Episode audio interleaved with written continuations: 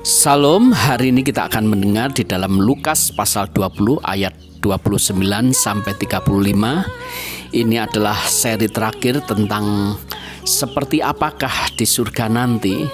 Saudara, ayat ini mengatakan adalah tujuh orang bersaudara yang pertama kawin dengan seorang perempuan itu lalu mati dengan tidak meninggalkan anak.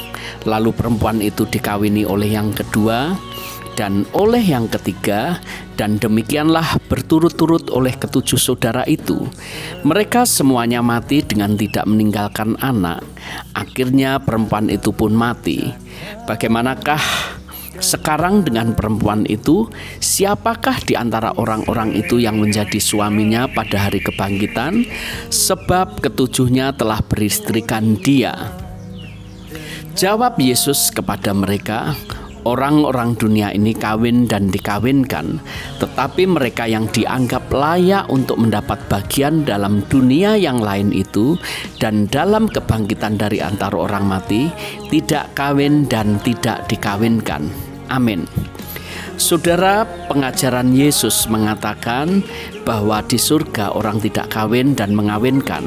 Dengan kata lain, orang benar di sana tidak perlu pendampingan, di sana sudah tidak ada lagi keinginan-keinginan duniawi. Banyak orang berpikir surga itu diibaratkan seseorang yang lulus dan menerima hadiah beranggapan tidak masalah menderita di dunia, nanti di sana mendapatkan uh, fasilitas super mewah, mendapatkan hadiah, mendapatkan upah super lengkap, apa pun yang dibutuhkan penghuninya tinggal request.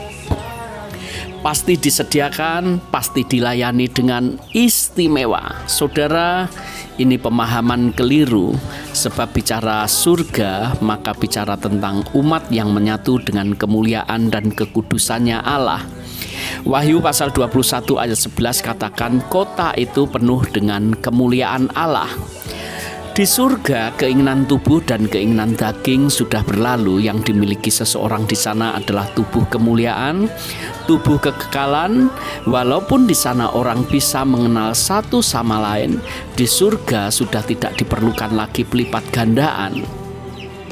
Bicara pelipat gandaan berarti sudah tidak ada lagi persetubuhan.